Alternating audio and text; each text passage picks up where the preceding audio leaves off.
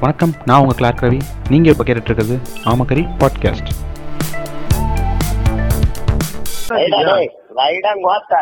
இன்னைக்கு நம்ம நான் பெண்தான் அப்படின்ற ஒரு புக்கை பார்க்க போகிறோம் இந்த புக்கை நான் ஏன் எடுத்திருக்கேன் அப்படின்னா இந்த புக்கு நான் படித்தேன் கொஞ்சம்.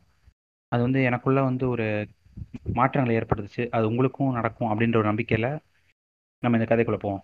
தலைப்பு நான் பெண்தான் என்றாவது வீட்டை விட்டு வெளியேற வேண்டியிருக்கும் என்று எதிர்பார்த்திருந்ததுதான். இன்றோ நேற்றோ முதன் முதலில் பெரியக்காவின் பாவாடை சட்டையை எடுத்து அணிந்து கொண்டு கண்ணாடி முன் நின்றபடி அழகு பார்த்தேன். அன்றே அவன் மனதில் அந்த எண்ணம் புதைந்து விட்டது. நாலு பொம்பளை பிள்ளைங்களுக்கு அப்புறம் ஒரு ஆம்பளை பிள்ளையாவது பிறந்துச்சேன்னு நான் இவ்வளோ சந்தோஷப்பட்டுக்கிட்டு இருக்கேன். நீ இப்படி ஒரு காரியம் செஞ்சுட்டு நிற்கிறியடா நடக்கக்கூடாதுன்னு நடந்தது மாதிரி அம்மா அதட்டிய பொழுது எதுவும் விளங்காது விழித்தேன். தான் எதை கேட்டாலும் மறுக்காத அம்மா. இப்பொழுது தனக்கு மகிழ்ச்சி தரும் இந்த காரியத்தால் ஏன் தானும் மகிழவில்லை? அந்த மூன்று வயது குழந்தைக்கு புரியத்தான் இல்லை. அம்மா அத்தோடு நின் நின்றிருந்தாலாவது தேவலாம். இங்கே வந்து பாருங்க இந்த அநியாயத்தை என்று அப்பாவையும் அல்லவா துணைக்கு அழைத்தாள். எப்போதும் போல அம்மா கோபித்தால் அப்பாவும் அப்பா திட்டினால் அம்மாவும் பரிந்து பேசுவார்கள் என்ற நம்பிக்கையுடன் அந்த சிறுவன் புன்சிரிப்பு மாறாமல் நின்று கொண்டிருந்தான். ஆனால் நடந்தது என்னவோ? அம்மா வாய் வார்த்தைகளால் திட்டினாள். அப்பாவோ மெல்லிய பிரம்புகளை கொண்டு கண்மண் தெரியாமல் அடித்து நொறுக்கினார். இன்னொரு வாட்டி இப்படி செய்வியா? செய்வியா? என்று கத்தியபடி கேட்டார். அப்பா அம்மா இருவருமே இருவருக்குமே என்னை பிடிக்கவில்லை என்ற வடு மனதில் ஆழ- ஆழத்தில் பதிந்தது அன்றுதான். அச்சம்பவத்தால் வயதுக்கு மீறிய சூட்சமம் பிறந்தது. நான் பெண் மாதிரி இருந்தால் யாருக்குமே பிடிக்காதது. பிறருக்கு பிடிக்குதோ இல்லையோ அவனுக்கு அதுதான் வேண்டியிருந்தது. அதனாலேயே தனித்து போனான். பெற்றோர்கள் மற்ற குழந்தைகளை சினிமா பார்க் என்றெல்லாம் அழைத்து போனார்கள். அழைத்து போன போது ஏதாவது சாக் சாக்கு போக்கு சொல்லி வீட்டிலேயே தங்கி விடுவான். அம்மா அவிழ்த்து போட்டிருந்த புடவையை கட்டிக்கொள்ள இதைவிட நல்ல சந்தர்ப்பம் ஏதாவது உண்டோ? பதிமூன்று வயதில்தான் எத்தனை பாடுபட்டோம்? நினைக்கும் பொழுது இன்றும் உடல் நடுங்கியது. இடுப்பை ஆட்டி ஆட்டி நடப்பதும் கழுத்தை ஒடித்து மிகையாக கைவசையுடன் பேசுவதும் அவனது இயல்பு. இதை ஏன் பிறர் புரிந்து கொள்ள மறுக்கிறார்கள் என்று தாபம் எழுந்தது. தனக்கு மட்டும் மார்பகம் பெரிதாக வரவில்லையே என்ற பெண்ணின் மேல் பொறாமை. நான் பெண்தான் நான் பெண்தான் எனக்கு ஏன் பொருத்தமில்லாத இந்த ஆண் உடம்பு? சுய வெறுப்பு கிளர்ந்தது.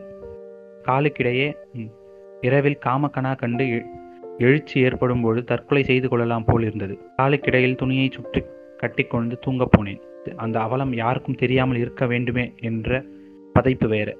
சின்னக்கா அரைத்து வைத்த மரு மருதாணியை துண்டு விரல் நகத்தில் ஆசையோடு இட்டுக்கொண்டேன் ஒரு வளையலை எப்போ எப்பொழுதும் எனது புத்தக பையில் வைத்திருந்த அதை அவ்வப்பொழுது அணிவதில் அற்ப சுகம் ஏற்பட்டது. அவன் போக்கை முதலில் கண்ட ஆசிரியர்கள் கூட அவன் மேல் எழுந்த பரிதாபத்தாலோ இல்லை அவன் நன்றாக படித்ததாலோ அவனை சும்மா விட்டு விட்டார்கள் ஆனால் சக மாணவர்களும் ஏன் ஆசிரியர்கள் ஆசிரியர் ஒருவருமே கண்ணை விஷமமாக சிமிட்டியபடி அவனை தொட்டு பார்க்க விரும்பிய பொழுது செத்து போய்விடலாமா என்ற விரக்தி எழுந்தது. மகனை இனி மாற்ற முடியாது என்று திட்டவட்டமாக புரிந்து போக தங்களுக்கு ஒரு மகன் பிறக்கவே இல்லை என்பது போல் நடந்து கொண்டார்கள் அவனை பெற்றவர்கள்.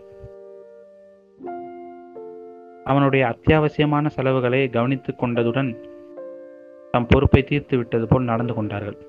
குடும்பத்தினரும் பேச்சுவார்த்தை அறவே அற்றுப்போக தனக்கு யாருமே இல்லை என்ற அவன் மனம் அழுதது. ஒரு வா- வழியாக பள்ளிப்படிப்பு முடிந்து போக சுதந்திரம் என்ற உள்ளம் ஆர்ப்பரித்தது. எப்பொழுது வீட்டை விட்டு வெளியேறுவோம் என்றும் அந்த நன்னாளை எதிர்பார்த்து ஏங்கியவன் தானே எவரிடமும் சொல்லிக் கொள்ளாது புறப்பட்டான். அவனைப் போன்ற பலர் அவனைப் போன்ற பலர் கோலாலம்பூர் மதியில் மத்தியில் ஒரு காலத்தில் லிட்டில் இந்தியா என்று அழைக்கப்படும் நீண்ட கடைவீதி ஒன்றில் அடுக்குமாடியில் கு- குடியிருந்தனர். இங்கே உன் இஷ்டப்படி இருக்கலாம். இனிமே உன்னை திட்டவோ அடிக்கவோ யாருமில்லை. என்று உற்சாகப்படுத்தி சிரித்தான் நண்பன். ஆணும் இல்லாத பெண்ணும் இல்லாததால் அடையாள கார்டு வாங்க முடியாது. வேலை கிட கிடைப்பதும் எளிதல்ல. வேறு வழி இல்லாது அங்குள்ள பலரும் உடலை விற்று பிழைத்தனர். ஏதோ அவர்களால் முடிந்தது. வயிறு என்று ஒன்று இருக்கிறதே. அழகு நிலையம் ஒன்றில் இவனை கேள்வி எதுவும் கேட்காமல் சேர்த்து கொண்டார்கள். வேலை முடிந்து அறைக்கு திரும்பியதும் முதல் வேலையாக தான் வாங்கி சேர்த்திருந்த பெண்கள் உள்ளாடைகளை அணிந்து அழகு பார்த்தான். எனக்கு இந்த உடம்பு வேணாண்டி.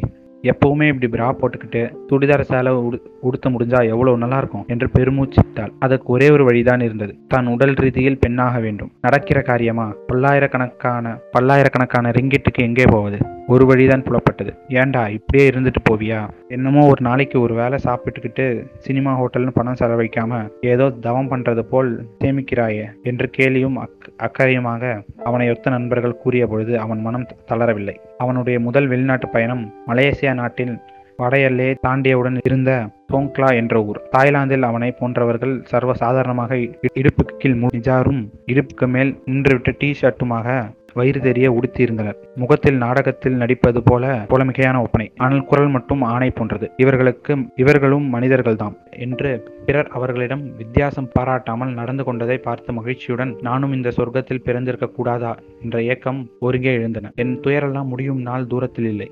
நம்பிக்கையோடு கழித்தான் அடுத்த சில வருடங்களை. காசு சேர சேர அவ்வப்போது அங்கு அறுவை அறுவை சிகிச்சைக்கு போய் வந்தான். உடல் மாற்றத்துடன் கூடவே பெண்ணுக்கான ஹார்மோனும் உடல் ஏற்றப்பட்டது இப்பொழுது இவன் சோமு இல்லை. சாந்தினி. பிறந்ததிலிருந்து முப்பது ஆண்டுகளாக அனுபவித்த குழப்ப வேதனை விலகி அளப்பரிய நிம்மதி பிறந்தது. தலையை படிப்படியாக வாரி நிறைய பூ வைத்துக் கொண்டாள் சாந்தினி. வண்ண வண்ண வளையல்களை தங்கமாக மின்னிய நெக்லஸ் வெள்ளி போல் ஜொலித்த கொலுசு நைலெக்ஸ் புறவை என்ற பேராசையுடன் எல்லாமே வாங்கி கொண்டாள். என்ற பேராசையுடன் எல்லாமே வாங்கி கொண்டாள். ஆனாலும் மன மனதில் ஒரு வெறுமை. அது ஏன் என்று அதிகம் யோசிக்க வேண்டி இருக்கவில்லை தைரியம் வரவழைத்து கொண்டு அம்மா நான் தாம்மா பேசுறேன் என்று தொலைபேசியில் அழைத்தால் ஒரு முறை. பத்து வருடங்களுக்கு மேல் ஆனதினாலோ அல்லது எத்தனையோ ப பயிற்சியின் பயனாக பெண் குரல் மேல் துதியில் பேசியதாலோ தாய்க்கு முதலில் புரியவில்லை. யாருங்க? என்றாள் குழப்பத்துடன். நான் தாமா சோமு. சொல்லும் போதே அடிநாக்கில் கசந்தது. அவசரமாக இப்ப நான் சோமு இல்ல சாந்தினி. பேர்ல மட்டும் இல்ல உடம்புலையும் பொண்ணாயிட்டேன் என்று பெருமையுடன் தெரிவித்தாள். அம்மா அடைந்த அதிர்ச்சி தொடர்பு உடனடியாக துண்டிக்கப்பட்டதில் தெரிந்தது. தான் அப்படி பிறந்தது என் தன் குற்றமா? வாய்விட்டு அழுதாள் சாந்தினி. அம்மா அம்மா என்று கதறிய பொழுது தான் என்றுமே அம்மாவாகவும் ஆக முடியாது என்ற உண்மை உறக்க அந்த பெண்ணின் அழுகை பலத்தது. இந்த கதை ஆயிரத்தி ஆயிரத்தி தொள்ளாயிரத்தி அறுபதுகளின் இறுதியில் சிங்கப்பூரில் இருபது முறைக்கு மேல் தற்கொலை முயற்சியில் ஈடுபட்டு அவரிடம் மன்றாடிய ஒரு ஒரு ஆணை நீண்ட கால மனோதத்துவ பரிசோதனைக்கு பிறகு அரசாங்க அனுமதியுடன் முதன் முதலாக அறுவை சிகிச்சையின் வழி பெண்ணாக ஆக்கிய டாக்டர் ரத்தினம் என்பவருடன் நான் நிகழ்த்திய பேட்டியினால் உதிர்த்த கதையே இக்கதை.